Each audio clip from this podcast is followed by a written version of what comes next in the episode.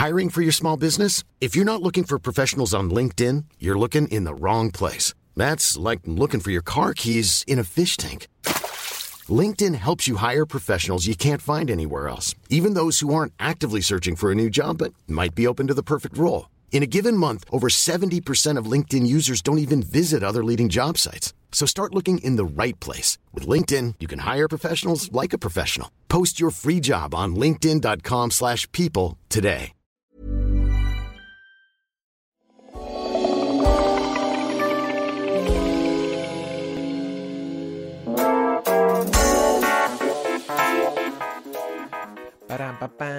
Muy buenas tardes amigos, ¿qué tal? Espero que estéis muy pero que muy bien. Bienvenidos un día más, bienvenidos a este maravilloso y lamentable programa de radio de videojuegos 654 24 de febrero. Es viernes, esto es realmente la sorpresa.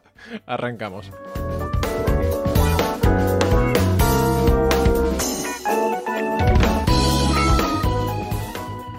Espero que estéis muy bien, ya digo, semana, primera semana completa de este eh, 2023, un, un, poco, un poco poesía, un poco maravilla.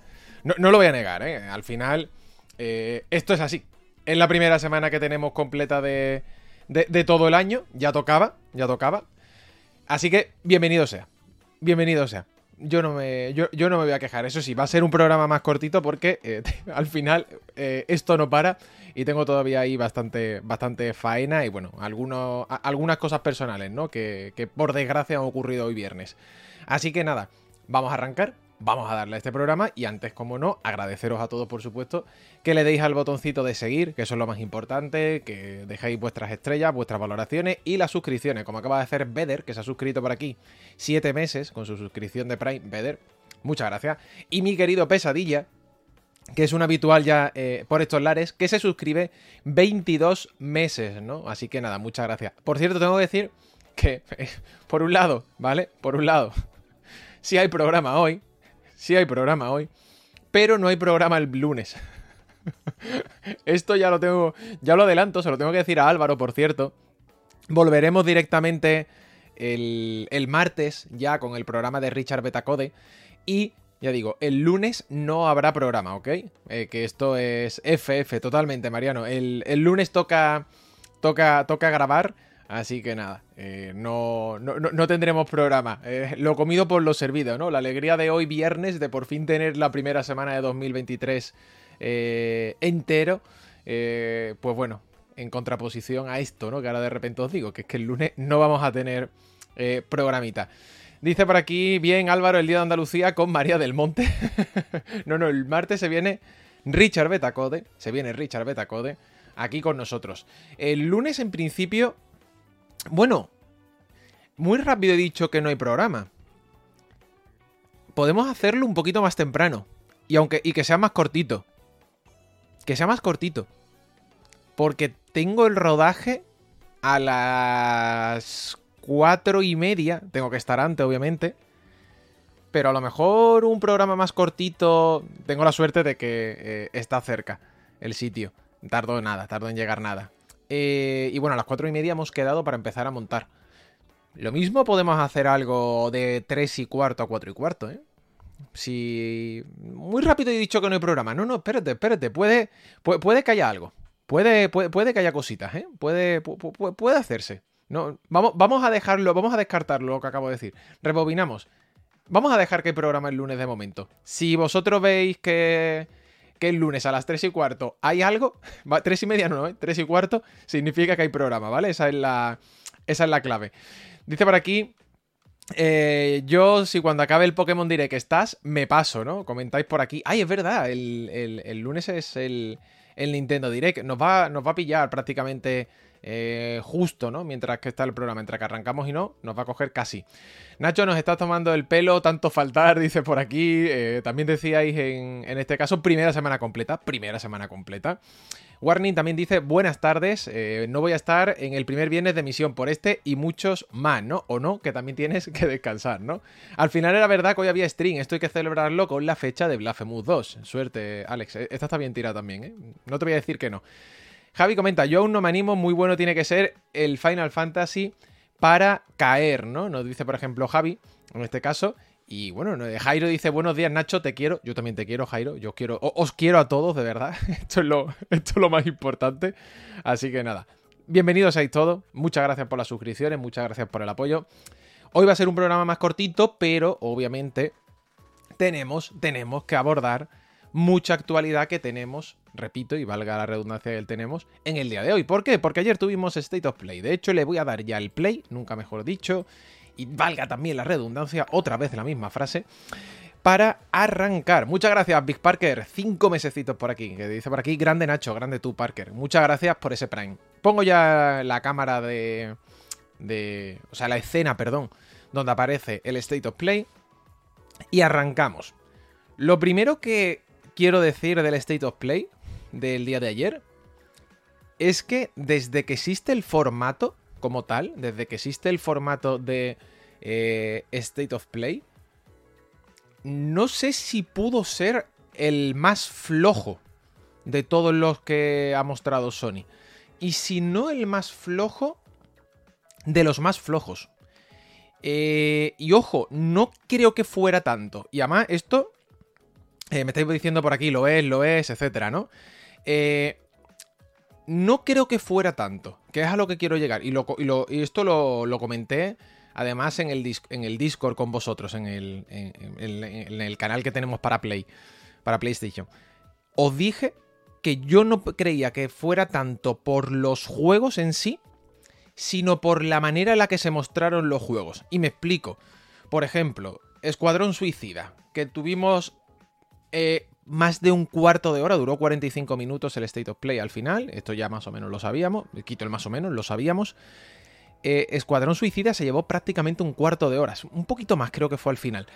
Eh, un cuarto de hora dedicado a Escuadrón Suicida, que además hacía el, típico montaje de desarrolladores contándote la película, etcétera, etcétera. Mm, no terminaba de funcionar.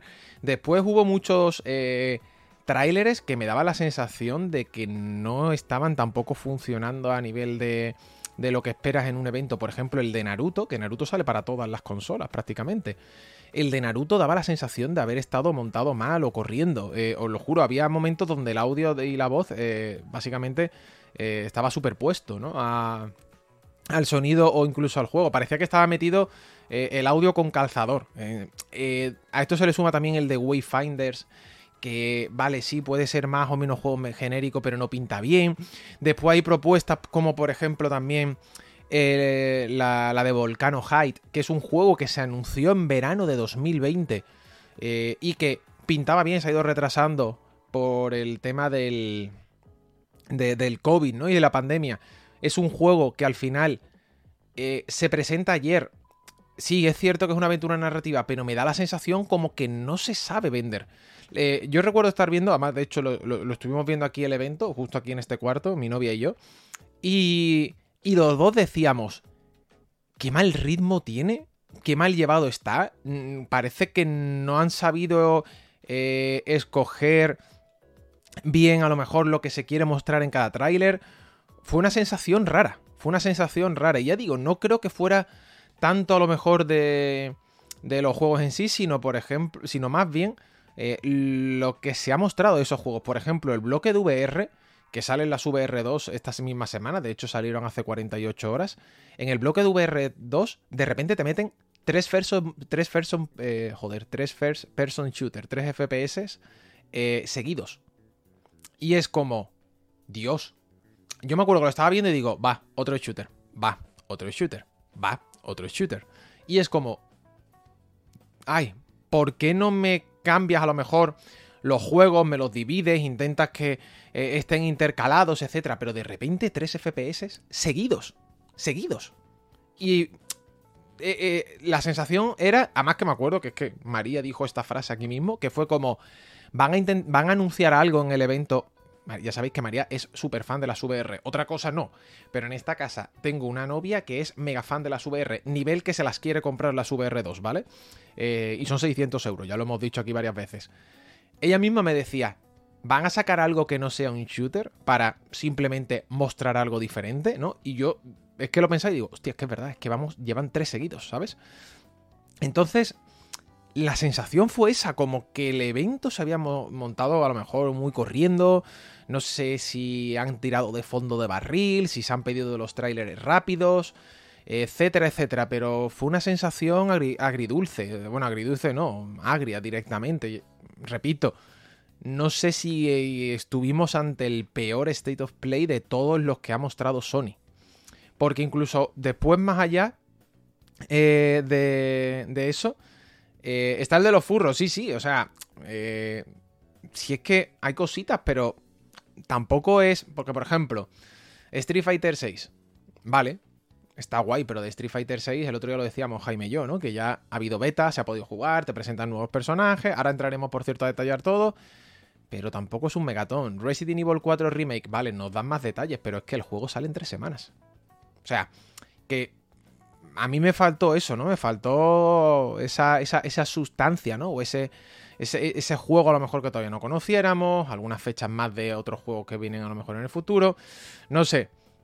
Eh, fue, ya digo, si no el peor, uno de los peores State of Play que, que yo recuerdo. Ojo, dentro del evento. Si esto te lo ponen básicamente como conferencia de tres, estaríamos todos diciendo que tostonazo. Lo que pasa es claro, por eso entra como State of Play, ¿no? A nivel me refiero de eh, evento. No hablo que este fuera el evento de Sony en un E3, ojo, cuidado, ¿eh? No, no, estoy por ahí diciendo. Si esto fuera un evento de cualquier compañía en un E3, eh, la impresión cambiaría. Lo que pasa claro, sale entre medio de febrero, entre medio de una semana, febrero, etcétera, etcétera, ¿no? Eh, dice, también está el Baldur's Gate 3, ¿no? Pero pasó inadvertido. Sí, también, aún así, eh, fíjate que a Baldur's Gate le, tengo ganas. Además, tengo un amigo que, que, está currando en el proyecto. pero volvemos a lo mismo. La sensación fue de que el tráiler o lo que se quería enseñar en el tráiler estaba mal escogido. Y lo digo, lo digo de corazón daba la sensación de no quererse vender el juego bien. Y me pasó con casi todos los juegos que se mostraron. Y eso puede... O digamos que puede ocurrir o bien porque se ha pedido muy rápido el tráiler, oye, queremos sacar algo, tenéis, etcétera, y se tiene que montar de manera corriendo y sin tiempo, etcétera. O simplemente es que se ha hecho así y ya está. No, no hay más. Y sinceramente, yo me decanto más por la primera parte, la de que se ha hecho más corriendo y sin tanto a lo mejor eh, parsimonia sobre qué se va a mostrar, qué no se va a mostrar, etc. Ya digo, son sensaciones eh, muy raras que tuve con, el State of Play, no tanto a nivel de juego como tal, porque es lo que comentáis, por ejemplo, el caso de Baldur's Gate es un anuncio que, a ver, ya se, ya se sabía, pero que el estar ahí al final está bien, pero luego no brilla, no termina de brillar, ¿no? Eh, bueno, esto era un poco comentar al final lo que, eh, bueno, me, línea general es lo que me pareció. Voy a leer comentarios, por supuesto, y a ver qué me decís, ¿no?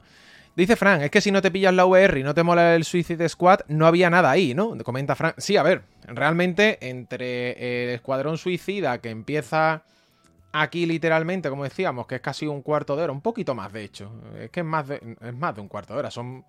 Es que se va a 20 minutos, ¿no? Eh, sí, 18 más o menos, ¿vale? Entre Escuadrón Suicida y la VR, que al final se come los primeros 5 minutos 6, es lo que tú dices, Frank. Te has comido más de la mitad del State of Play. Literalmente. Y eso, quieras o no, eh, se nota, estoy de acuerdo contigo. Dice, igual el State of Play, eh, donde metieron 10 minutos de Godfall, la competencia está reñida, ¿eh? dice por aquí Lucianito. Como juegos nuevos, nuevos que no conocieron, que no conociéramos nada de ellos, solo los de VR, ¿no? Todos los demás los conocíamos, al menos hasta donde yo recuerdo. No tengo dudas, he estado buscando antes información sobre Humanity. El de Humanity, el de joder, que no me sale. El de los creadores de Tetris Effect. ¿vale? Ese es el único que no sé si llegaba a estar anunciado. Y yo no... Yo no lo, no, lo tengo en constancia, porque fijaos que, por ejemplo, el otro, ¿no? El de Volcano Height, eh, sí me acordaba que, era de verano de 2020, etc. El resto, como que me daba la sensación de que ya eh, estaban todos anunciados, menos, menos ese, que por cierto, a mí me pareció el juego más interesante del evento, ya os lo digo. El de la gente de Tetris Effect, que ahora ahora eh, hablaremos, ¿vale? Ahora, ahora, lo comentaremos y ahora diremos eh, cositas, ¿no? Y dice nos dice por aquí, dice, no, pues ya estaba anunciado hace tiempo. Pues fíjate, si estaba anunciado no había literalmente nada. Ya digo, este no lo recuerdo, ¿eh? El de los creadores de Tetris. Eh, leo más comentarios por aquí. Dice, está el de los furros también, el de los furros, sí, sí. Si yo lo que digo es el cómo se monta todo. Que al final tienes 3 FPS seguidos. O sea, vas a mostrar 5 juegos de VR2 y los tres primeros son first person shooter. Directamente uno y otro y otro. Y tú dices, coño, intercala. Intercala por lo menos los juegos. Intercala para que no sean 3 FPS seguidos. Porque es que la sensación que te daba al ver eso era que estabas jugando prácticamente a lo mismo. Porque el de la selva sí, el de la selva tienes que sobrevivir, pero también tiene ese componente de acción first person shooter, ¿sabes? Que tampoco es que cambie mucho más. Dice por aquí, lo más interesante de ayer es que el Chia sale de lanzamiento en PS Plus. Eso es muy buena noticia. Ahora, ya digo, vamos a entrar en detalle en un momentito. Terrible lo del escuadrón suicida, flojo, porque lo de la VR no es para todo el mundo. Para, dice, bueno, para mí que voy a pillar la PSV, PSVR 2 estuvo ok. Eh, dice, ya lo dijeron. Eso es verdad. Y de hecho, Jaime y yo avisamos aquí el miércoles que no nos viniéramos muy arriba. No nos viniéramos muy arriba con el, con el State of Play del jueves. Yo esperaba algo de Square Enix, no lo voy a negar. Y así lo dije el miércoles. Pero Jaime y yo comentábamos el, otro día. No os vengáis muy arriba porque se ha anunciado muy de golpe. No se han comunicado de repente o no se han filtrado cositas, etc. Tiene pinta de ser más el evento para cubrir cuota de febrero que otra cosa. Y da la sensación, visto lo visto, que no íbamos eh, muy desencaminados. Onésimo comenta, hola Nacho, hoy me he acercado a la FNAC a comprar el de Last Door. Eso está muy bien, ¿eh? Eso está muy, pero que muy bien. Eh, además, el equipo de The Last Door, eh, bueno, sigue, sigue, en Blasphemous. La mayoría del equipo de The Last Door sigue en Blasphemous. O sea, fijaos si llevan ya años trabajando. Me refiero también a la nueva versión de The Last Door, esta, esta última que salió, que eh, se convirtió de Flash, se pasó de Flash a Unity, y ese, ese proyecto se lo comieron prácticamente entero eh, entre Andrés, Paula y Santi, ¿no? Que son ahora mismo, pues, tres personas que son literalmente, pero literalmente, eh, de las más importantes que tiene el estudio. Vamos a, a, comentar, ¿vale? Vamos a comentar ahora sí, uno por uno, todas las cositas que tuvimos en el, en el evento. Muchas gracias a Gorka, Gorka, bienvenido a la comunidad, que acabas de tirar por aquí la suscripción de Prime, bienvenido seas, muchas gracias.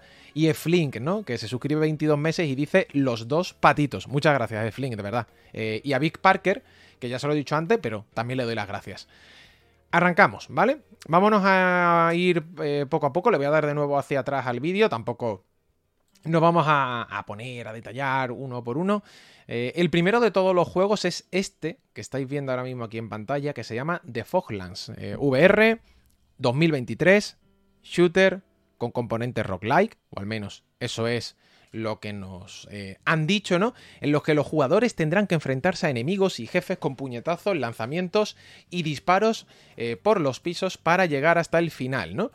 Fíjate que yo cuando estaba viendo este, este primer tráiler, lo que pensaba es que era un juego de cartas. Y digo, uh, un juego de cartas VR, eh, no sé, se me vino a la cabeza un, eh, un inscription, ¿sabes? Así, de primera digo, uy, un inscription eh, podría estar bastante guapo, VR, que te metan toquecitos así, pero no, al momento salió y eso, tenemos un shooter con, con componentes roguelike, ¿vale? No, no hay mucho más. Lanzamiento, 2023, ¿ok? Lanzamiento 2023. Damos el salto a este segundo que tenemos en pantalla, Green Hell, también 2023, año de lanzamiento, eh, donde vamos a tener que sobrevivir en una jungla amazónica. Eh, y como veis, pues bueno, eh, en este caso toca, toca sobrevivir ¿no? en, el, en, el, entorno para básicamente volver a la civilización. Esto ha sido la, en este caso la, sinopsis que se nos ha pasado. Ya habéis visto que sale disparando con un arco, eh, crafteando, pegando, etc. Bueno, lo, típico, ¿no? Siguiente juego de los anunciados, otro FPS, que es lo que os decía. Synapse. Esta gente, esto, el, estudio que está detrás es Endrin, que son los creadores, entre otros, del Far Cry VR, que sabéis que tiene buena, buena aceptación. Yo no lo he jugado, pero la gente que lo ha jugado dice que está bien.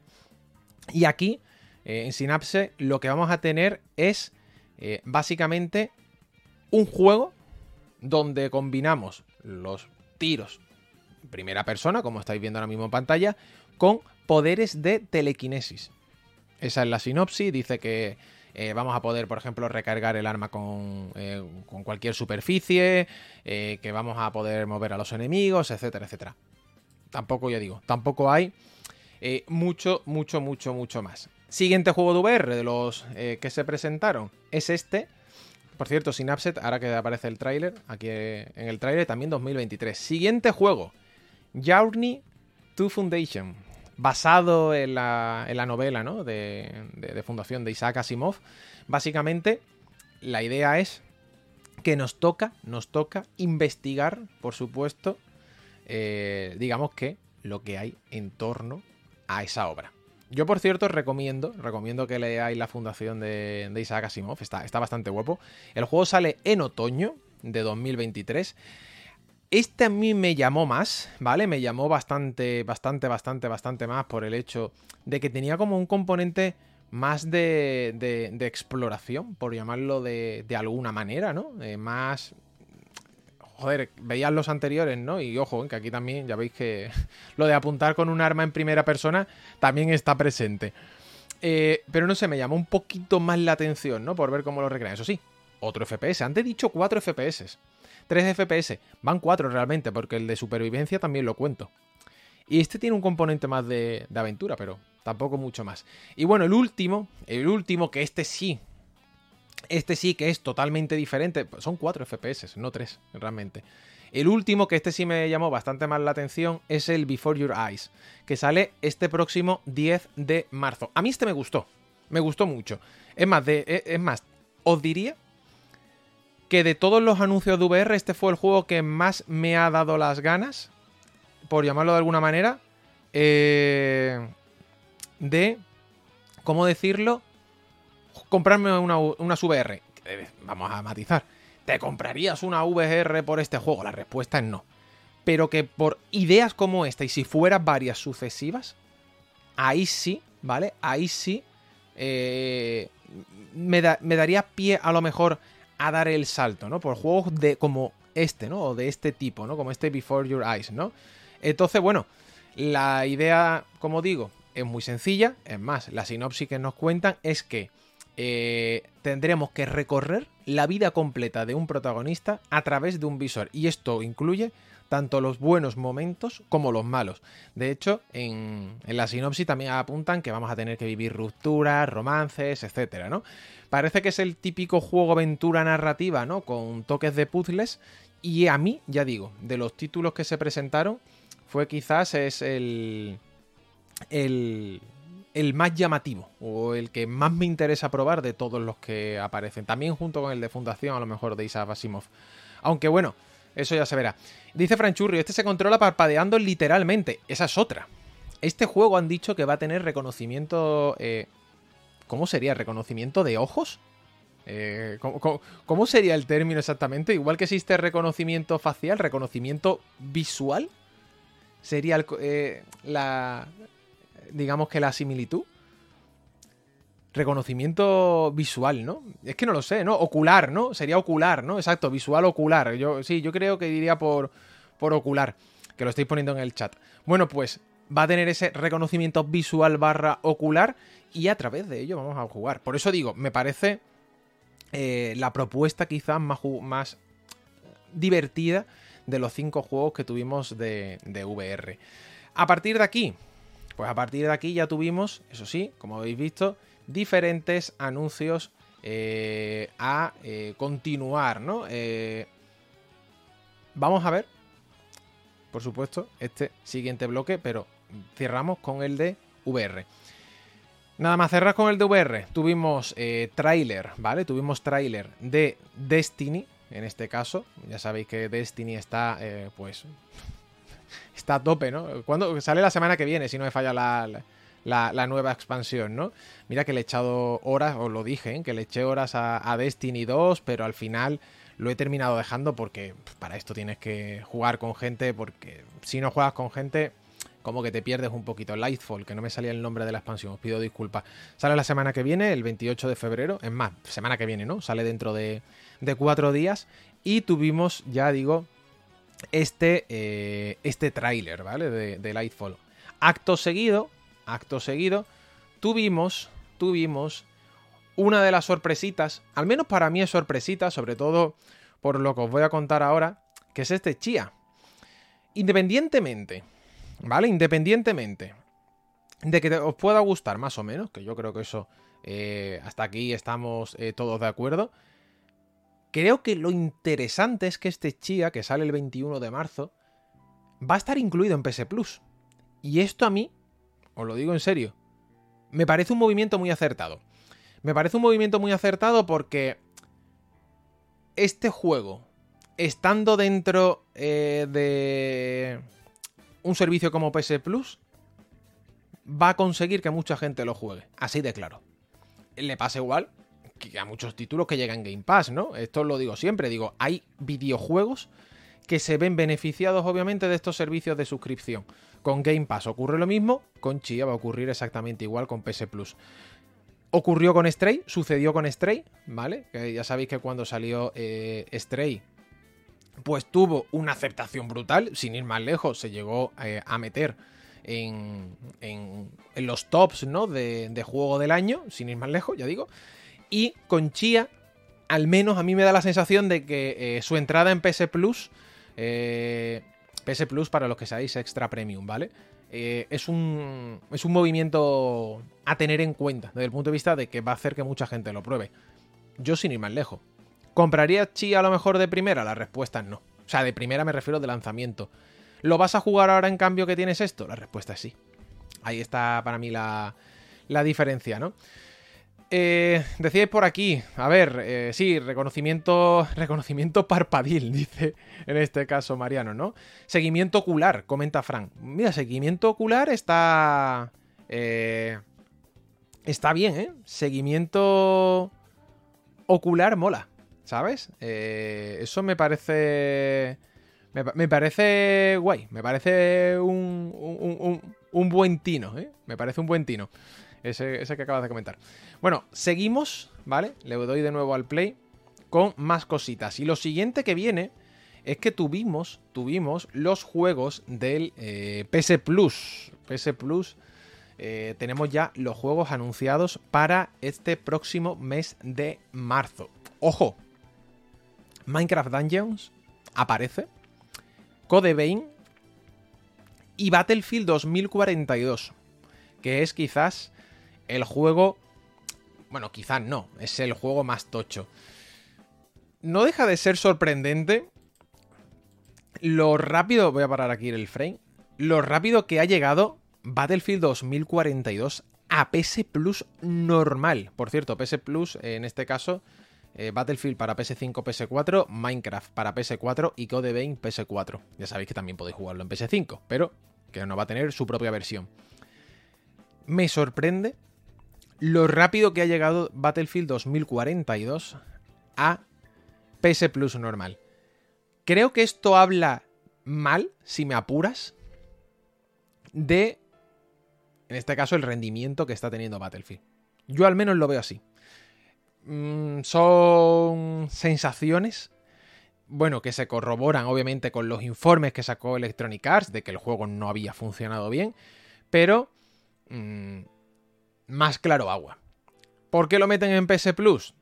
Más gente lo juegue, que pueda tener una, digamos que, segunda vida a nivel de adquisición de eh, complementos, eh, que los jugadores entren, etcétera, etcétera.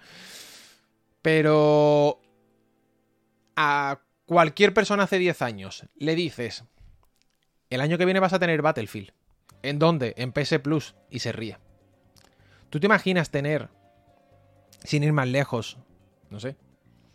Imaginaos que a finales de este año meten Call of Duty Modern Warfare 2, que salió en noviembre.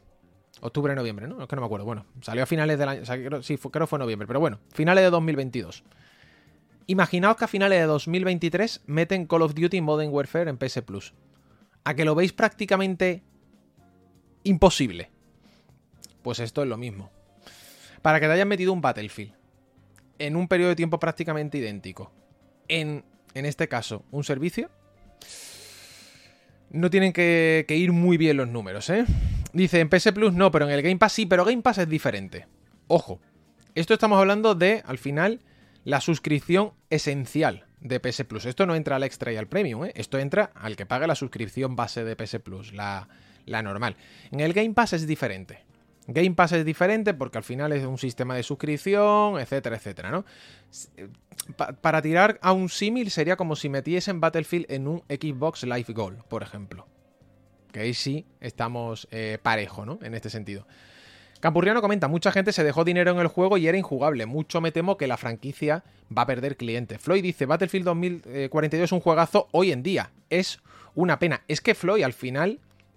Yo no he jugado a Battlefield 2042, jugué en su momento, creo que fue a la beta, cuando salió, y ya luego no jugué más. ¿Qué es lo que quiero decir con esto? El problema de gente que sí ha jugado, como por ejemplo mi, querido Mikael, que lo comenta muchas veces, o bueno, aquí sois varios los que lo habéis podido probar, es que el juego nació muerto a nivel de necesitaba más tiempo. Es que hay videojuegos eh, que al final, ese tiempo de espera, ese tiempo de, oye, no es que hay que salir ya, ya, pero es que a lo mejor no debemos sacarlo ya. Es que a lo mejor debemos esperar seis meses más. Porque es que esa recepción puede hacer que la gente se vaya. Es que a lo mejor hay muchos jugadores que te compran, imagínate, en octubre, y si el juego en vez de octubre hubiera salido en marzo, que el juego con esos seis meses sale mucho mejor, ese jugador se queda, habla bien, te entran nuevos compradores, etc. Es que por querer correr muchas veces y llegar a los trimestres fiscales pasan los fiascos, pasan los cyberpunk, que bueno, en ese caso necesitaba mucho más que seis meses, eh, o pasan Battlefield 2042, ¿no? Capurriano dice normal, este juego nació injugable, ¿no? Tardaron nueve meses en arreglarlo y hace tiempo ya que no juega nadie, ¿no? Víctor dice, Battlefield ya estaba en Game Pass, el juego ha ido muy mal y los cambios introducidos no han calado, ¿no? Dice Víctor. En cambio, eh, Floyd comenta que sí, ¿no? Que con las actualizaciones sí ha evolucionado, ¿no? Yo digo, no puedo hablar. Lo que sí puedo decir es que la gente que lo juega me ha dicho que ahora está mejor que antes. También os digo una cosa. Si después de tanto tiempo, con parches, etcétera, el juego no está mejor ahora que antes, Hostias, hay un problema, ¿eh? Si el juego no está mejor ahora eh, que antes, significa que va, mal la cosa, ¿no? Va, mal la cosa. Y sí, sí, en, en, eh, Game Pass estaba Víctor, pero es lo que digo, que eh, hay que diferenciar, ¿vale?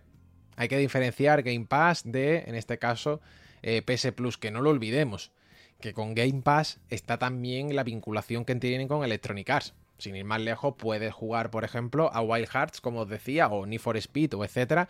Puedes jugar a la prueba de 10 horas, ¿vale? En este sentido, teniendo simplemente el, Game Pass. Por eso digo que sé que es lioso, sobre todo, muchas veces pienso en el usuario o en el oyente que a lo mejor escucha este programa y no está tan metido 100% en el videojuego y le empiezas a decir PS Plus esencial, extra, premium, Xbox Live Gold, Xbox eh, Game Pass, Xbox Game Pass Ultimate. Y le empiezas a decir nombre y le empiezas a, a comentar todas estas cosas. Y yo entiendo, obviamente, las confusiones, ¿no? Que, que están ahí, ¿no? Porque, por ejemplo, se llama PS Plus Esencial Extra Premium. Pero para mí el extra y el premium son servicios de suscripción realmente con bibliotecas de juego, como podría ser Game Pass. Y en cambio el esencial es bueno, has pagado por jugar online y cada mes te, dejamos aquí unos cuantos juegos, ¿no? Hay diferencia y yo entiendo obviamente los líos de, la gente cuando ocurren, cuando, cuando, cuando ocurren estas, digamos que, charlas, ¿no? Continuamos con más cositas. Este también os decía que era el juego que más me llamó del State of Play. De VR era el Before Your Eyes. En el caso de. En el caso de juegos fuera del bloque de VR, este Humanity, para mí, Human, eh, me encantó. Para la gente que está escuchando esto en modo podcast, ¿habéis jugado a Lemming? el clásico Lemming o incluso un poco Pikmin, eh, pues por ahí van los tiros. Manejas un perro, eres un chiva, esto no es broma, ¿eh? O sea, manejas un puñetero chiva y de repente hay una marabunda de gente impresionante, o sea, un montón de personas eh, andando de manera automatizada, como si no tuvieran eh, ningún tipo de, ¿cómo llamarlo? Camino a seguir. Y tú, a través de lo que es el movimiento de bloques y de diferentes situaciones en el escenario, los vas llevando o conduciendo a un punto en concreto. Por eso digo que tema Lemmings, tema Pikmin, etcétera, eh, quizás es lo que más podemos sacarle cierto paralelismo. A mí, repito, fue el juego que más me interesó. Yo ya lo tengo en el radar. Antes me decíais que, sí, que sí, que estaba ya anunciado de antes. Yo no me acordaba. O sea, o yo no, no lo tenía en el radar. Eh, he buscado y tampoco he encontrado información sobre él. Pero bienvenido sea, ¿eh? Bienvenido sea este, este eh, Humanity. Porque, repito, pinta muy, pero que muy bien. Yo estoy dentrísimo. Y además lo mejor no es eso, lo mejor es que sale en mayo de 2023. O sea, que quedan dos meses y medio, más o menos, eh, para tenerlo entre nosotros. A mí, repito, me gustó. Os leo comentarios. Dice el minijuego de Clank de PS5. También, también. Es verdad, Fran, tío. Bien tirada esa, ¿eh? Bien tirada. No había caído en eso el videojuego de Clank en PS5, es verdad, ¿eh? El de una dimensión aparte, cierto, cierto. Salió en un anterior State of Play, de hecho, dice para aquí Chuso, yo no me acordaba, Chuso, te lo juro, ¿eh? No me acordaba. Hablando de manejar animales, ¿para cuándo un remake del mejor juego de estrategia de la historia? Marranos en guerra. la batalla de Jedi vs. Sith. Eh, humanitaria es compatible con VR, es verdad. Exacto. Humanity es también compatible con, con VR. Eso va a ser. En VR va a ser una una, fumada buena, ¿eh? Ya, ya, lo digo. Eh, comenta, con Battlefield, recomendación, irse a PC, ¿no? También. Continuamos con más juegos. Este último, bueno, este último, este siguiente, perdón, vamos a hablar con, propiedad. Eh, es Goodbye Volcano Height. Vamos a tener una aventura narrativa. Ya sabéis, ese. Me, hace gracia, ¿no? El, término aventura narrativa siempre me parecerá bastante gracioso, ¿no? Porque todo juego en sí, ¿vale? todo juego en sí es una aventura que tiene narrativa, ¿vale? Todos, incluso el más chorra lo tiene, ¿no? Otra cosa que sea mejor o peor. Pero eh, me, hace gracia, ¿no? El, concepto como tal.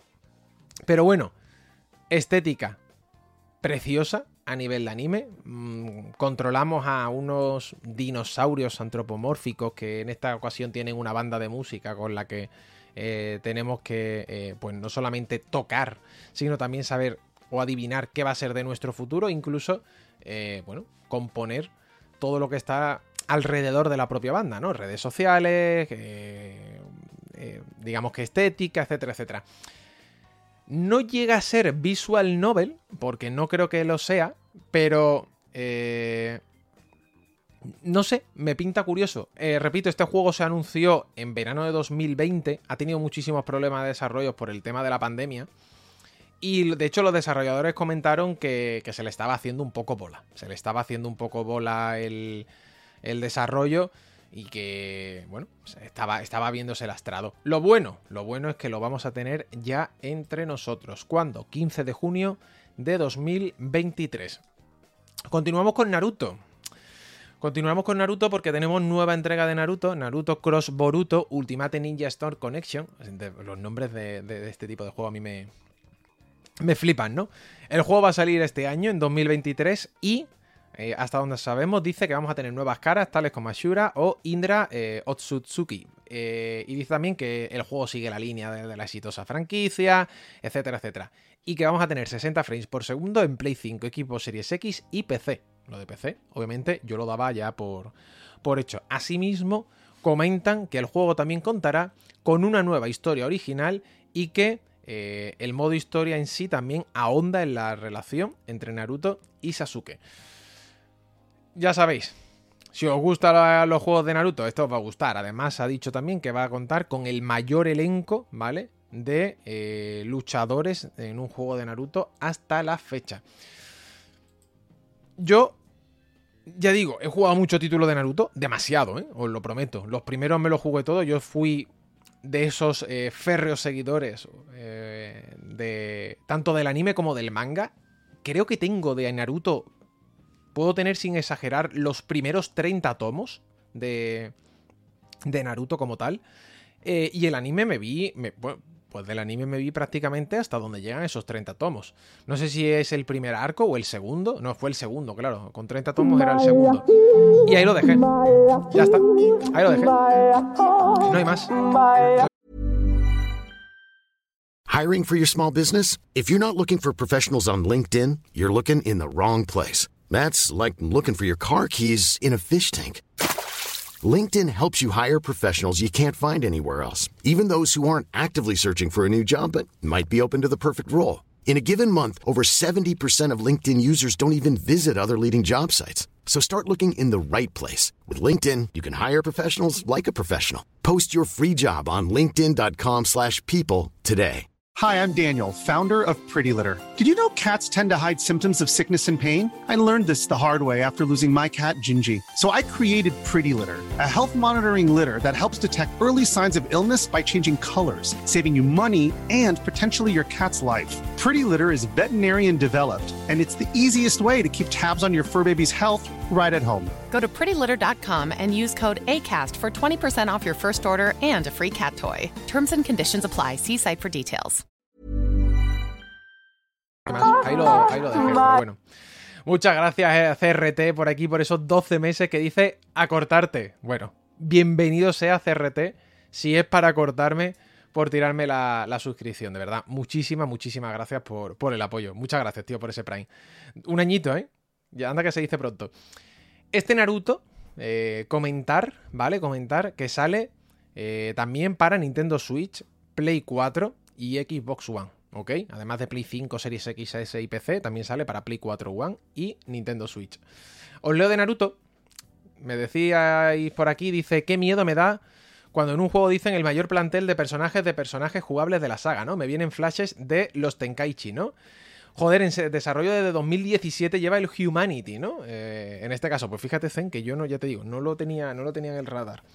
Decepcionado con lo de Naruto, esperaba con ganas algo nuevo y uff, ¿no? En, en este caso. Más de cosas por aquí decía Javi comenta respecto al juego de los dinosaurios. Spoiler, al final se extinguen. Esta es buena, Javi, ¿no? ¿Cómo va a acabar nuestra banda de música? Spoiler. Al final os extinguís. Yo lo veo, ¿eh? Me parece, me parece una sinopsis bastante buena del juego. Bueno, ¿cómo va a acabar tu banda de música? Spoiler. Eh, vas a morir. Ya está, fin. No queda más, ¿no? Eh, continuamos con más juegos después de este Naruto, ¿vale? Naruto. Eh, es que no, me sé ni, no me sé ni el nombre. Iba a decir Ultimate Ninja Storm, pero es realmente. Voy a, voy a, voy a leerlo con propiedad, ¿vale? Naruto X Boruto o Naruto Cross Boruto Ultimate Ninja Storm Connection. Yo creo que si le ponen el nombre un poquito más largo sería hasta mejor, ¿sabes? Para ya directamente tener un poco más de musicalidad. Que además es bastante curioso porque en la nota de prensa que nos ha enviado Bandai eh, los nombres, ¿vale? no aparecen todos en minúsculas. El Naruto, por ejemplo, aparece en mayúscula. Boruto aparece también en mayúscula. Eh, Connection aparece en mayúscula. Storm también aparece en mayúscula, creo que era. El Ultimate Ninja no, creo que era. creo que eso no aparecía. Entonces, claro, es una mezcla de mayúsculas, minúsculas que tú dices, madre mía, entre el nombre del juego y esto, me acabas de crear un cóctel eh, bastante curioso. Bueno, continuando con, con el evento, tuvimos este Baldur's Gate 3, yo le tengo unas ganas enormes. Eh, hace un momento le leía, no sé a quién ha sido, que se lo leía por Twitter, eh, algo así como, ojalá juguéis a, Baldur's Gate, que merece, que merece mucho la pena, ¿no? Jugar a la saga, y si se puede entrar con el 3, pues que se entre, ¿no? Yo le tengo ganas. Yo le tengo ganas sobre todo porque es mi mierda. Así de claro, es RPG, toque medieval fantasía, eh, horas y horas de conversaciones donde parece que van a ser interesantes, etcétera, etcétera. Yo le tengo ganas. Hay que esperar hasta el 31 de agosto de este mismo año, ¿vale? Para, disfrutar de ello. Así que habrá, ya digo, que eh, irse hasta ahí. Luego, más cositas. Wayfinders.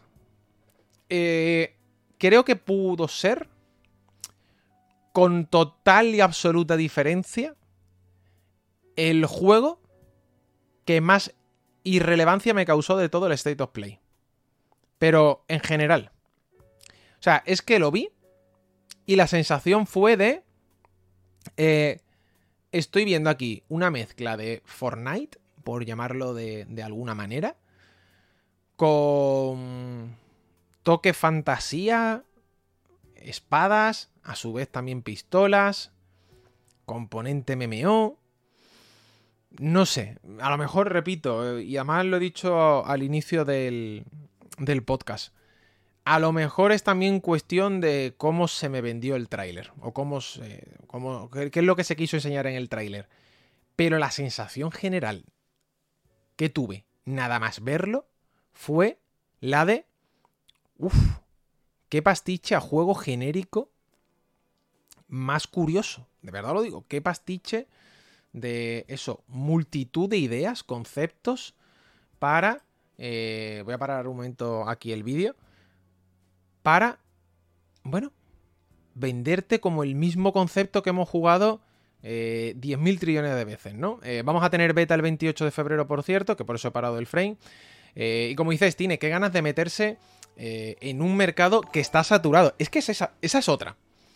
Es que yo vi este juego y la sensación, Stines, te lo digo en serio, que tuve fue, venimos de hace dos semanas de Ubisoft cancelando un total de 7 videojuegos, 7, ¿eh? no uno, 7 videojuegos en los últimos 6 meses, que tenían un componente como este, multijugador, Battle Royale, MMO, etc. Y me, ya digo, no deja de llamarme la atención cómo de repente estamos hablando de que estos juegos al final eh, triunfan uno de cada poco, ¿no? Que esto ya lo sabíamos. Que las compañías grandes están pegando auténticos hostiazos para salir a flote eh, cuando sacan estos juegos. Y de repente vi Wayfinder, este, eh, Wayfinders y la sensación fue esa. La sensación fue de irrelevancia, de indiferencia. Más que de irrelevancia, de indiferencia. Y esta frase os la he dicho muchas veces, lo peor que te puede pasar con un videojuego es que te cause indiferencia. Yo prefiero que el videojuego no me guste. Porque si el videojuego no me gusta, yo te digo, hostia, el juego no me gusta.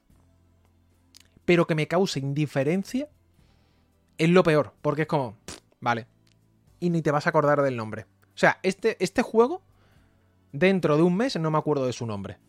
Ya os lo digo. Lo veré y diré, ah, sí, esto salió ahí. Y si, y si me acuerdo. Y si esto a lo mejor te sale dentro de dos años, ni me acuerdo de su nombre. Pero a lo mejor es que ni me acuerdo haberlo visto. Que esto me pasa. Que esto me pasa. Pero todavía me ocurre más en este caso con, con, con, géneros que están tan saturados, ¿no? Comentabais por aquí, qué gana de este Baldur's Gate, ¿no? Dios, es como si... Eh, dice, Dios, si es como poco igual que el Divinity Original Sin 2, me lo fumo a gustísimo, ¿no? Decía por aquí. ¿Cómo se llamaba? Esa es la clave, Mariano. Un mes antes de acabar el programa ya no me acordaré yo ni de ese nombre, ¿no? Fran dice también nombre genérico juntando dos palabras random que puede ser un multijugador online o un Nissan todoterreno, ¿no? Ayer puso Johnny, eh, Jonathan León, que es el, creador, ¿no? Bueno, el, escritor, junto con Manu, ¿no? Manuel Delgado, que escribieron un libro indie muy bueno, un libro sobre el fenómeno indie, lo escribieron en Héroes de Papel, eh, Jonathan León puso en su cuenta de Twitter un tweet que me hizo mucha gracia, que era algo así como eh, Wayfinders recuerda el típico nombre de juego random que te puedes crear en un momento, ¿no? y que no sabes realmente qué es lo que va a representar. Y me hizo mucha gracia ese tweet porque dije, es que es verdad. O sea, si se llama Thunderbolt también te lo crees, ¿no? O sea, Wayfinder, Thunderbolt, eh, Firecalm o, o Waterproof. es que te llaman waterproof y tú dices, pues vale. me encaja también, ¿no? No sé si me estás vendiendo un juego, una actualización de Photoshop o cualquier otra cosa, ¿no? Dice por aquí Gedive, yo de este State of Play salgo preocupadísimo. Porque Sony lleva tiempo diciendo que entre este año y el que viene tienen que salir una decena de juegos como servicios suyos, y que a estas alturas no estén anunciados deja muy poco espacio para juegos normales, ¿no? De los cuales solo tienen anunciado Spider-Man 2, eh, Lobezno y Death Stranding 2, ¿no? En este caso. Dice por aquí, esa infiltración de Microsoft en Play, poco se habla de cómo va a entrar al PS Plus este Minecraft Dungeon, creo que era. Nunca olvidéis una cosa. Esto es un detalle... Eh, eh, abre buen melón, Diego. Cuando se habla de Minecraft, eh, aunque Minecraft pertenece a Microsoft, ya sabéis que compró Mojang, ya dijeron hace tiempo que la intención con Minecraft es que estuviera en todas las plataformas posibles. En todas. Entonces no me extrañaría que con Minecraft eh, haya, eh, digamos que, una especie de acuerdo independiente. Con acuerdo independiente, más que acuerdo independiente, no creo que la palabra sea acuerdo, sino más bien este juego va aparte, ¿vale? Imaginaos que hay un bloque que está todo eh, eh, de otra manera, va aparte, ¿vale? Esta es la clave. Raúl comenta, Ghostwire Tokyo también salió para el Plus. Claro, pero Ghostwire Tokyo, cuidado con esto, Ghostwire Tokyo estaba firmado antes de la compra de Microsoft, de Activision Blizzard, ¿vale? Activision Blizzard, etcétera, incluso Bethesda, estaba ya anunciado desde antes, ¿vale? Cuando hablo de Activision Blizzard, Bethesda, etcétera, hablo de, en general de todas las adquisiciones de, de Microsoft. Esto estaba firmado desde antes. Igual que estaba firmado también Deathloop, por ejemplo. Deathloop, en el caso de Bethesda, estaba firmado eh, de antes y por eso Deathloop salió primero en Play. Dice como si fuera sagrado Minecraft. Es que al final Minecraft es el videojuego más vendido de la historia. Esta es la realidad. Estos son datos. Minecraft es el videojuego más vendido de la historia. ¿A dónde quiero llegar con esto? A lo mejor no te interesa que esté circunscrito a una sola plataforma. Es que a lo mejor lo que te interesa es que estén todas. Es que yo sigo pensando que no somos conscientes de la repercusión que tiene el puñetero videojuego de Mojang. Es que ahora, por ejemplo, los streamers van a hacer la serie esta de el juego del calamar 2. Eh, eh, sí, vamos, el juego del calamar 2. Eh, el año pasado, la serie lo reventó en visualizaciones. Este año van a participar 200 streamers, bueno, 199 porque Auronplay por todo lo que tiene alrededor y demás ha dicho que no participa, etcétera. Yo tampoco me he enterado mucho de la movida porque yo de estos temas como que paso un poco. Pero a lo que quiero llegar, la serie que se va a hacer en Twitch, entre todos, se hace con Minecraft. Es que hace poco, cuando al final estuvieron jugando a Minecraft Extremo, Minecraft es el juego protagonista, a donde voy eh, eh, a, llegar, ¿vale? Con todo esto, es que Minecraft está vivísimo en 2023, a pesar de tener más de una década. Mucho más ya. Sigue ahí, sigue presente y la gente lo juega, se siguen las series cuando se hacen, se hacen con ese juego de base, etc, etc, etc. Pero bueno, seguimos dando eh, hacia adelante y damos el saltito a Street Fighter 6 tuvimos cositas, ¿eh? Tuvimos cositas de, del nuevo juego de lucha de, Capcom, eh, que en este sentido lo voy a relacionar, ¿vale? Con otra noticia que aparece también en el título, ¿no? Que ya habéis visto, que, bueno, de hecho lo he comentado, que es el, es el propio, eh, en este caso, Mortal Kombat 12. Pero bueno, ahora entraremos a a detallar ello. Uy, que me ha entrado aquí un poquito un, flato. Vamos a centrarnos primero en Street Fighter 6. ¿Qué es lo que tuvimos? Tuvimos que se anunciaron a Kami, a Lily y a Zangief. Eh, ¿Qué queréis que os diga? Yo con Zangief muero. me encanta. Es uno de mis personajes favoritos. Lo digo en serio, ¿eh? Es que es Dios. me encanta.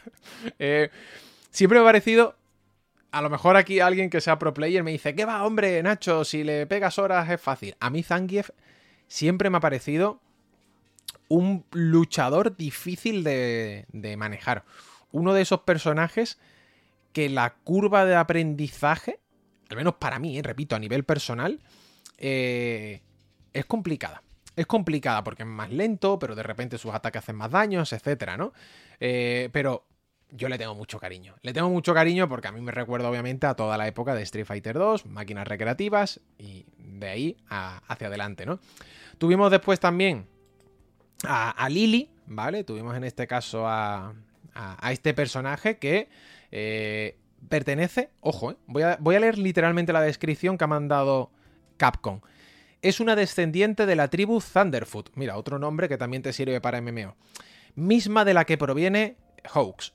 Es capaz de hablar con los espíritus de la naturaleza y confía en sus consejos cuando viaja por el mundo. No te dejes engañar por la primera impresión porque su baja estatura esconde un poder enorme.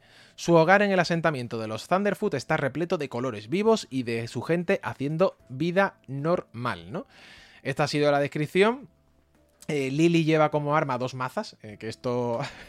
no, o sea, e, e, es, graciosísimo porque eh, literalmente son dos mazas, ¿no? con las que dice también la descripción se va a intentar buscar que los ataques sean más eh, fuertes, ¿no? Bienvenido sea eh, todo lo que en este caso represente meter cositas nuevas. Bienvenido, bienvenido, bienvenido, por supuesto, sea el universo. Después, último, Kami. ¿Necesita presentación Kami? Yo creo que no, ¿no? Eh, aquí tenemos a Kylie Minogue. aquí tenemos a Kylie Minogue. Nos falta, nos falta Jean-Claude Van Damme. Nos falta Jean-Claude Van Damme eh, puesto de coca. Eh, es lo único que, que, ya le faltaba. Bueno, fuera, fuera broma. Guapísimo el rediseño de Cami, ¿eh? Pero... La hostia. En serio. Me encanta. Ayer, repito, cuando estábamos viendo aquí en el evento, los dos, mi novia y yo, vimos y dijimos, ¡buah! ¡Qué maravilla el rediseño que le han pegado a la, a la luchadora en general. No sé, me gusta mucho la, la, estética, ¿no? La, estética, por llamarlo de alguna manera, sí, la estética que le han metido a Kami. Más allá de esto, no tuvimos muchas novedades eh, adicionales de Street Fighter VI, también os digo. Es lógico que esto ocurra porque, como os decía, el juego está aquí. Que al juego le quedan tres meses, es que sale en junio. Que sale la primera semana de julio. Es que queda muy poquito. Yo entiendo que tampoco hayan querido eh, enseñar mucho más, además que ya hayamos tenido la beta y con eso íbamos, eh, íbamos más que sobrado, ¿no? Dice quién es el señor apalizado por Kami. Eh, dice Street Fighter 6 certificando que es un elemento de ficción al ponerle esa retaguardia a un personaje inglés, ¿no? en este sentido, hablando de juegos de lucha, que era la noticia que traía relacionada, ojito, ojito, porque Warner y lo estáis viendo ahora mismo en pantalla, cambio y quito el vídeo para una noticia, ha anunciado, ¿vale?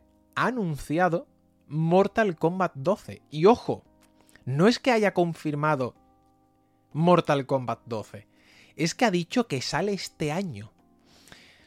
No sé si ponemos, o sea, no sé si sois conscientes hasta que se pone esto en contexto, o mejor dicho, se pone sobre un calendario, pero vamos a tener en junio Mortal Kombat 12 vamos a tener entre junio y diciembre. O sea, en junio eh, Street Fighter 6, perdón, ¿vale? Eh, borro, recapitulo que me he liado yo solo. En junio tenemos Street Fighter 6. De junio a diciembre vamos a tener Mortal Kombat 12. Y lo normal, lo normal, ojo, es que tengamos Tekken 8 el año que viene. ¿Cuándo? No lo sé.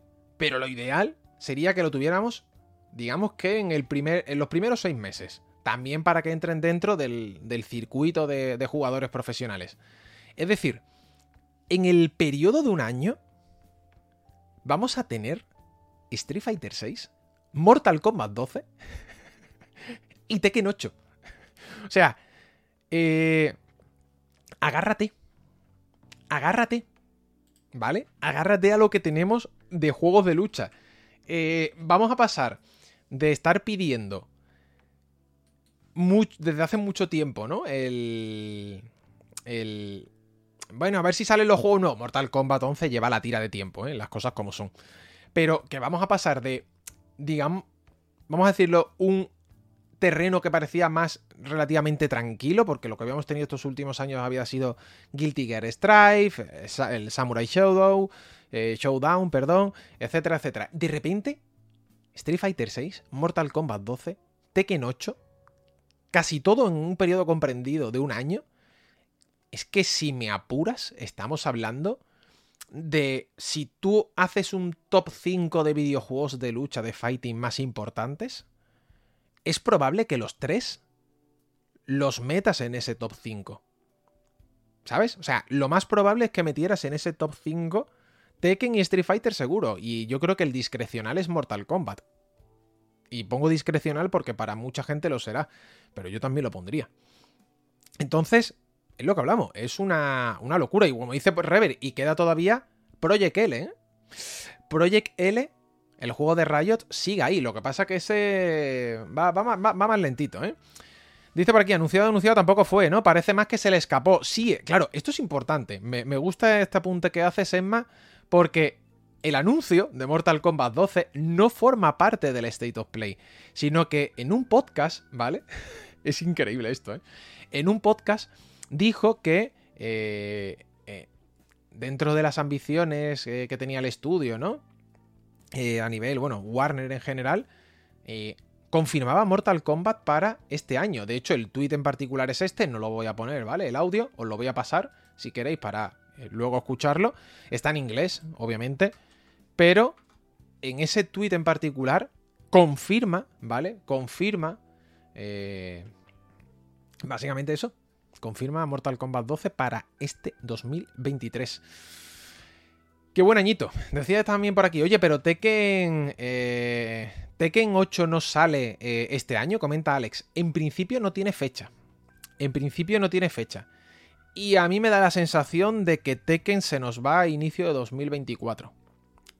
Ojalá me equivoque. Ojalá lo tengamos a finales de año. Sería una fecha perfecta. De hecho, noviembre-diciembre te encaja también dentro de ese enero, febrero, marzo, ¿no? En esos eh, cinco meses, ¿no? Da igual, Alex, a lo que quiero llegar. En el periodo comprendido de un año aproximadamente, a lo mejor incluso menos si sale antes ese, Tekken, eh, vamos a tener tres juegazos de lucha. Mira, el bueno de Cossack dice aquí en el chat, y aún hay gente que dice que la edad de los oro, de la edad de oro de los juegos de lucha ya pasó. Yo, Cossack, no me voy a cansar de repetirlo la escena del fighting game está, si me apuras, cada día más fuerte. O sea, no es que la edad de oro haya pasado, sino que yo cada día la veo más fuerte. La prueba más grande es que estuvimos hace dos días hablando del Evo 2023, que se va a meter una mayor cuantía de premio, que luego las propias empresas van a apoyar. El otro día dijimos que Capcom va a dar un millón de euros al ganador de su digamos, torneo de Street Fighters. Un millón, un millón de euros, no, un millón de dólares, perdón. Un millón de dólares. Con una bolsa de dos. Con una bolsa de dos millones de dólares. O sea, yo ya digo, yo discrepo bastante. Lo que pasa es que la nostalgia juega malas pasadas. La nostalgia juega malas pasadas. Yo podría decir, ¡buah! No hubo nunca un tiempo como los 90. A ver, que yo en los 90 fuera un puto desgraciado que se llevaba todo el día en las máquinas recreativas echando 25 pesetas en una de Street Fighter 2 jugando con mi hermano mientras que ponía la mano encima de un cenicero que había dejado un tío siete colillas y podría coger todas las enfermedades del mundo, eso está ahí, por supuesto. Eso yo no te lo voy a quitar. Que mi madre tenía que venir a por nosotros y tirarnos de la oreja y decirnos que nos vamos para casa, que no te voy a dar más dinero para jugar. Eso también está ahí. Pero eso es jugar con la nostalgia. ¿Vale? Eso es nostalgia. Otra cosa es la realidad. Y la realidad es que ahora encuentras una cantidad de gente jugando a fighting games que no es ni medio normal, ¿sabes? Y, a mí me alegra mucho. Eh, a, mí, a mí me alegra mucho eso. Eh, además, ya digo, no solamente por trabajar dentro de ellos en muchos, sino también por eh, los que venimos desde muy atrás. Dice por aquí, yo creo que el problema es que el juego se quema rápido. Este tipo de juego debe ser free to play, ¿no? Comenta Rob. Más que free to play, Rob, la clave es que tenga una frecuencia de actualización rápida. Que tenga una frecuencia de actualización buena a nivel de metes nuevos personajes, vas cambiando el meta si ves que no funciona. Oye, este personaje va demasiado roto, ¿vale? Pues si va demasiado roto, a lo mejor hay que meterle una pequeña rebaja de estadísticas. O en cambio, si un personaje está muy mal, a lo mejor hay que, hay que bufarlo, ¿no? A lo mejor hay que darle ese plus para que aumenten sus estadísticas. Ya digo, esto es como todo. Eh, dice, con esto perderá relevancia el Fighter Z porque está muy abandonado. Es que Fighter Z volvemos a lo mismo, lleva más de 5 años. En principio Bandai en algún momento tendrá que anunciar la segunda parte. En algún momento, ¿eh? digo yo. Y sobre todo meterle eh, rollback al online. Creo que eso es lo más importante que necesita Dragon Ball Fighter Z. Bueno, tuvimos Street Fighter 6, como os decía por aquí. También se relacionó con el, con el lanzamiento de Mortal Kombat 12 que nos sacó, en este caso, por Twitter y tuvimos Resident Evil 4, que está a la vuelta de la esquina, sale en un mes, tres semanas, vamos a poner un mes, ¿no? Exactamente. Sale en un mes, tuvimos gameplay, se nos confirmó el modo mercenarios, tuvimos imágenes de, bueno, algún que otro eh, personaje conocido ya de esta cuarta entrega y un detalle muy importante, Capcom ha anunciado demo, ¿ok? Este creo que es uno de los detalles más interesantes que, que nos dejó el evento de ayer. Vamos, ¿vale? A tener evento, uy, evento, perdón, eh, demo de Resident Evil 4 Remake. ¿Cuándo? No se sabe. es así, no sabemos cuándo vamos a tener la demo. Simplemente dijeron que próximamente. A ver, si queda un mes para el lanzamiento, está claro, está claro que tiene que estar disponible antes, ¿no? Eh, para, para, ver cómo rinde, para ver cómo funciona, etc. Yo se lo agradezco. Yo, por ejemplo, me acuerdo cuando jugué a la, a la demo del, del, remake del 3, que te sirve para hacerte una idea muy buena, ¿no? De lo que, de lo que está por venir. Así que yo, en este caso, tengo ganas de eh, ponerme, digamos que, a las manos otra vez de, de, León o de Leon eh, para a ver qué nos prepara, o a ver qué nos depara, mejor dicho, este remake. También entra el modo mercenarios y eh, poco más, creo que no se me olvida nada más de todo lo que se, se anunció. ¿Qué ganas le tengo? ¿Qué pintaza tiene? Me da miedo que Capcom esté quemando demasiado rápida las balas de sacar remakes, ¿no? Dice Stines. Hombre, a ver, no vamos a negarlo. Desde 2019 hasta 2023 han sacado el remake del 2, del 3 y del 4. Eso es así. 2019 salió el, el 2, el 2020 salió el 3 y en 2023 ha salido el 4. Y todo esto entre medios con eh, Resident Evil 8 Village, que ya sabéis que se, lanzó hace un año aproximadamente, ¿no? Que por cierto, la gente que tiene las VR2 dice que la realidad virtual de Village, de lo que sería Resident Evil 8, es muy buena. Es muy buena. Se lo he leído ya a varias personas que lo han podido probar las eh, VR. Y a mí me alegra. Me alegra saber eso. Porque verte a ese mostrenco de Dimitrescu de dos metros y pico con una gafa de realidad virtual tiene que acojonar bastante. Tiene que acojonar bastante. ¿Sabes? Así que... Eh, bienvenido, bienvenido sea, ¿vale? Bienvenido sea. Dice Stine, yo he escuchado que es incluso mejor que la de Horizon. Es que le he leído a varias gente, de hecho el analista de Bits ha sido uno de ellos, que la VR de, de, que se ha hecho, que la VR que se ha hecho para este Village, eh, con las VR2, que es la hostia, que es la hostia. Y me llama también la atención, tío, me llama ya la atención probarlo porque que tanta gente hable bien es una, es una buena, una buena señal. Comenta Rochard, oye Nacho, ¿llegará remake del 3 o será olvidado? Yo creo que van a hacer remake de todos, Rochak. Eh, de todos. El 5 yo creo que lo vamos a tener y el 6 también. Lo que ocurre es que yo soy de los que apuesta que vamos a tener una revisión del 5 y del... O sea, vamos a tener un remake del 5 y el 6, pero van, se va a hacer una revisión. Se va a hacer una revisión por completo. Eh, el tono del 6, yo creo que se va a hacer un remake, pero se va a cambiar. Se va a cambiar. Vamos a decir, oye, es el momento de pillar y le damos como una vuelta de tuercas al juego original. El juego original que era mucho de acción, etcétera. Vamos a hacerlo más survival. Opinión personal, ¿eh? Opinión personal, yo creo que van a gastar las balas de los remake, también con 5 y 6, pero le van a dar un, un, rebranding, ¿no? Por decirlo de alguna manera. Me gustaría jugar este Resident Evil 4 en VR, pero está complicado. Necesito más por mi edad que Capcom les ponga a los remakes un modo Dios como tienen los Final Fantasy, ¿no? Eh, Resident Evil 5 con una estética de terror sería la hostia. Fíjate lo que te digo, Stine, tampoco hace falta que le metas una estética de... A mí el 5, yo aquí a lo mejor esto es un popular opinion. A mí el 5 no me parece tan desastroso como se suele poner eh, de cara a, digamos, a la galería, ¿no?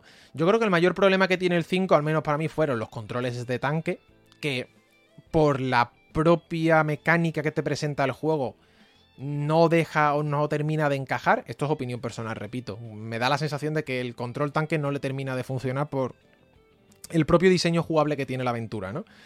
Pero es un juego que creo que no es obviamente ni el, no sé, obviamente el mejor Resident Evil, ni de coña, pero ni de coña, ni de coña.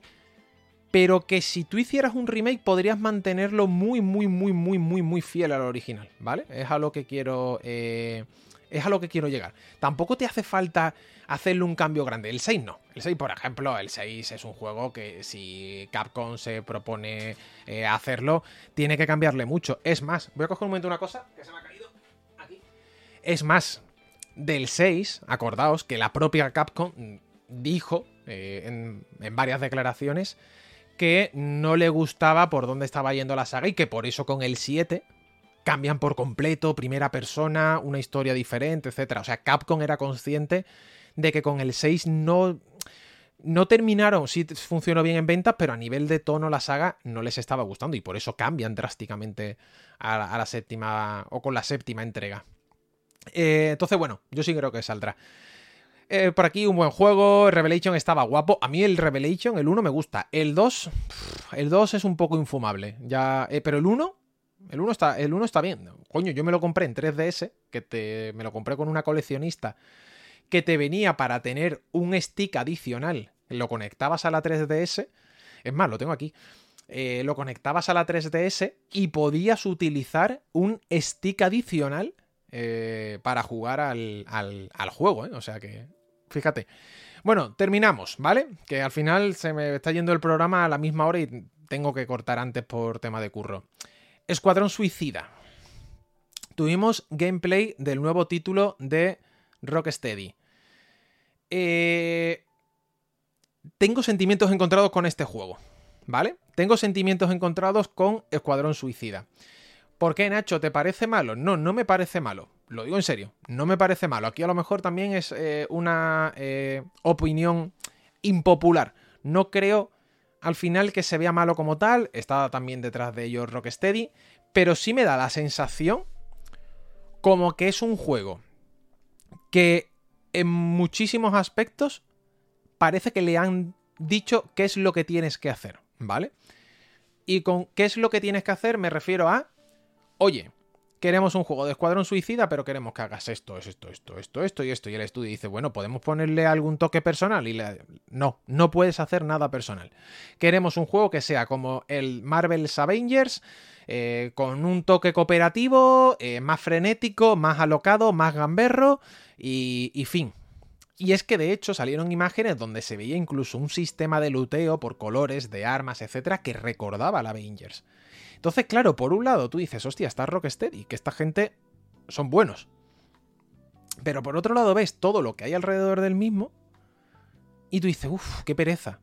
Ya ayer, por ejemplo, también salió que el juego va a requerir online sí o sí. No solamente para el multijugador, sino para todo. Incluso si estás jugando solo, que por cierto admite hasta cuatro jugadores, etcétera, etcétera. Entonces, mm, la sensación fue esa. La sensación fue de mm, estar en cierta medida reviviendo lo que pasó con Marvel's Avengers. Que ya sabemos que Square Enix no le funcionó bien. No le funcionó bien. Así de claro. Y esa es mi duda. O eso es, digamos que, eh, lo que a mí me genera esa, eh, esa pregunta. ¿Está Rocksteady detrás? Sí. ¿Son buenos? Sí. Pero ¿va a tener el sello Rocksteady o realmente va a aparecer un juego de encargo donde Warner le ha dicho que queremos un sistema básicamente cooperativo, gamberro como el Avengers, donde queremos que los jugadores se gasten la panoja para ganar el máximo dinero posible mediante un sistema de luteo? Esta es mi pregunta. La respuesta, la respuesta la sabremos cuando salga el juego. Así que, de momento, nos tenemos que conformar con lo que se ve. A nivel de juego, yo voy a romper otra lanza aquí no me parece del todo malo. Al menos, de hecho, me parece bastante más divertido. Sale, por cierto, el 26 de mayo. Esto ya, bueno, estaba ahí. A mí me parece que es más divertido, por ejemplo, que un Avengers. Se ve más frenético, se ve, desde luego, eh, más... Eh, ya digo, la palabra es gamberro. Se ve más alocado. Se ve, obviamente, que va a buscar, pues, bueno, digamos que romper un poquito más quizás con la estética de Avengers, ¿no? Que sea más, en ese sentido, frenético, se podría llamar. No sé. A mí en ese sentido, repito, sí me parece que luzca mejor porque está ahí Rocksteady, pero bueno, tú puedes tener a lo mejor una muy buena base jugable que si luego el resto de cosas se las carga una serie de componentes como de luteo y demás, puede lastrar toda la experiencia. Que por cierto, en este diario de desarrollo que mostraron sobre el juego, no sé si visteis que uno de los trabajadores de Rocksteady, mira, mira, mira, es Rajoy, tío. Mira, mira, mira, mira, mira, mira. No me digáis que no, ¿eh? SM. Rajoy. Mirad eso, Tim Hannigan, director de diseño técnico, Technical Design Director. Es, es Mariano Rajoy. No me jodas. O sea, yo ayer lo estaba viendo en directo y dije, coño, Rajoy. Rajoy ha dado el salto al desarrollo de videojuegos. Eh, ya sabemos, ya sabemos dónde está. El hijo secreto de Mariano Rajoy. Es de loco, pero es que mira, ahora sale otro plano. Mira, os voy a poner el siguiente plano, ¿vale? Mira, mira, mira, mira, mira esto, mira esto. Mira, espérate, no, no. Había, hay otro plano por aquí que le, cambian la cámara más cerquita. O no estaba. O lo he soñado. No, no, creo que había otro, ¿no? Juraría que había otro. Juraría que había por aquí otro plano donde se ve su cara de cerca y tú dices, sí, hombre. Sí, hombre. Estaba por aquí, me la ha comido ya ese plano. Que nombre, que yo juraría que había otro plano que le pone la. Eh, cuando se graban estos diarios de desarrollo, aquí está, cuando se graban estos diarios de desarrollo siempre se ponen dos cámaras. Mínimo. Una frontal y una lateral. A ver, ¿dónde está? Creo que viene ahora, ¿no? Es que lo he puesto por aquí. Mira, mira, mira, mira, mira, mira, mira, mira, mira que viene. Esto para la gente que esté en modo podcast, por favor, que se. Mira, mira, mira, mira, mira. No me jodas. No me jodas. Es Mariano Rajoy dándote un discurso en el Congreso de los Diputados. es que, vamos, es Mariano Rajoy, un poco más joven, metido en el desarrollo de videojuegos y diciendo... Es el primo del alcalde, del que ayuda al vecino, el vecino del alcalde, el primo del ayuntamiento. Increíble, ¿eh? Increíble, ¿eh? Dice, se parece demasiado. Faisito, es de coña, que es que yo te lo prometo que estaba viendo esto y dije, hola. Digo, es el hijo de. Es el hijo. Eh, es el hijo oculto de Mariano Rajoy. ¿Ha tenido Rajoy un hijo y no lo sabemos? Pero bueno, eh, no, lo sabíamos, aquí está, ¿vale? Es la, única broma.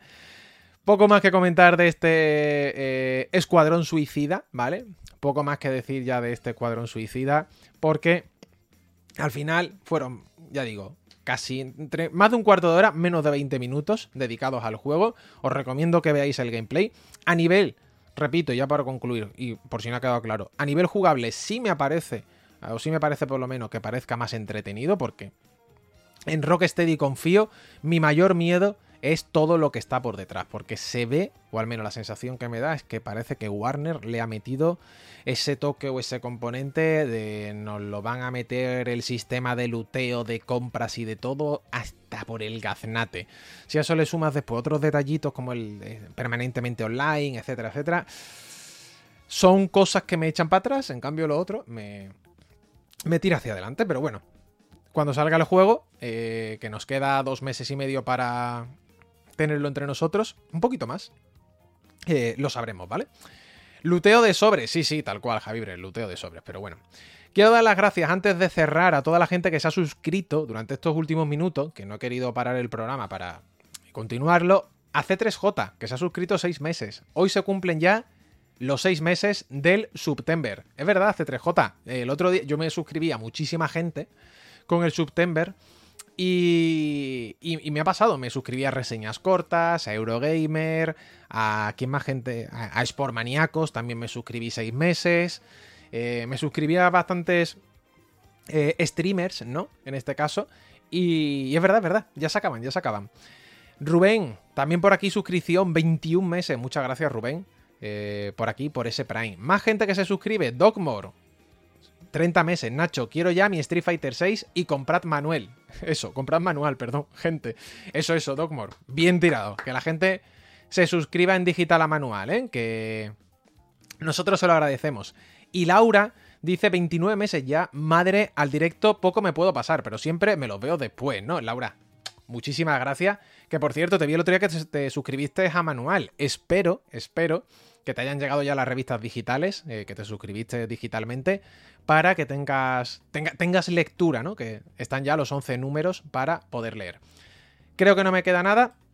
Primer programa de, O sea, no sé si es primer programa de viernes, lo que sí es seguro es primera semana completa con los cinco programas, ¿no? Que yo creo que eso eh, se agradece. Nosotros lo vamos a dejar por ahí. Si hay alguien por aquí nuevo que le dé al botón de seguir también a Twitch, estamos a cinco personas, solo cinco de las 6.200, eh, ¿no? En Twitch cuesta crecer, ¿eh? Cuesta muchísimo crecer. Vamos a llegar antes a... Seguramente. Es más, creo que a este ritmo eh, Spotify supera a, Twitch, ¿no? Si no, ya veréis. Eh, la fanfarria, Nacho, totalmente, ¿eh? La fanfarria. La, podría poner ahora Marit, pero a lo mejor me salta hasta copyright. Nosotros nos vamos. Volvemos el lunes. Voy a hacer programa antes. Voy a hacer programa de 3 y cuarto a eh, de 3 y cuarto a 4 y cuarto, ¿vale? Así dura un poquito menos.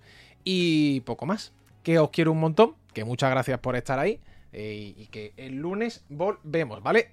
Martes, entrevista con Richard Betacode, que esto es interesante y, y sé que muchos la estáis esperando. ¡Hala!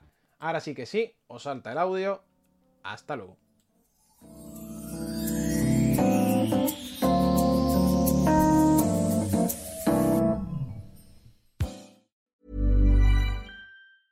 Hi, I'm Daniel, founder of Pretty Litter. Did you know cats tend to hide symptoms of sickness and pain? I learned this the hard way after losing my cat, Gingy. So I created Pretty Litter, a health monitoring litter that helps detect early signs of illness by changing colors, saving you money and potentially your cat's life. Pretty Litter is veterinarian developed, and it's the easiest way to keep tabs on your fur baby's health right at home. Go to prettylitter.com and use code ACAST for 20% off your first order and a free cat toy. Terms and conditions apply. See site for details.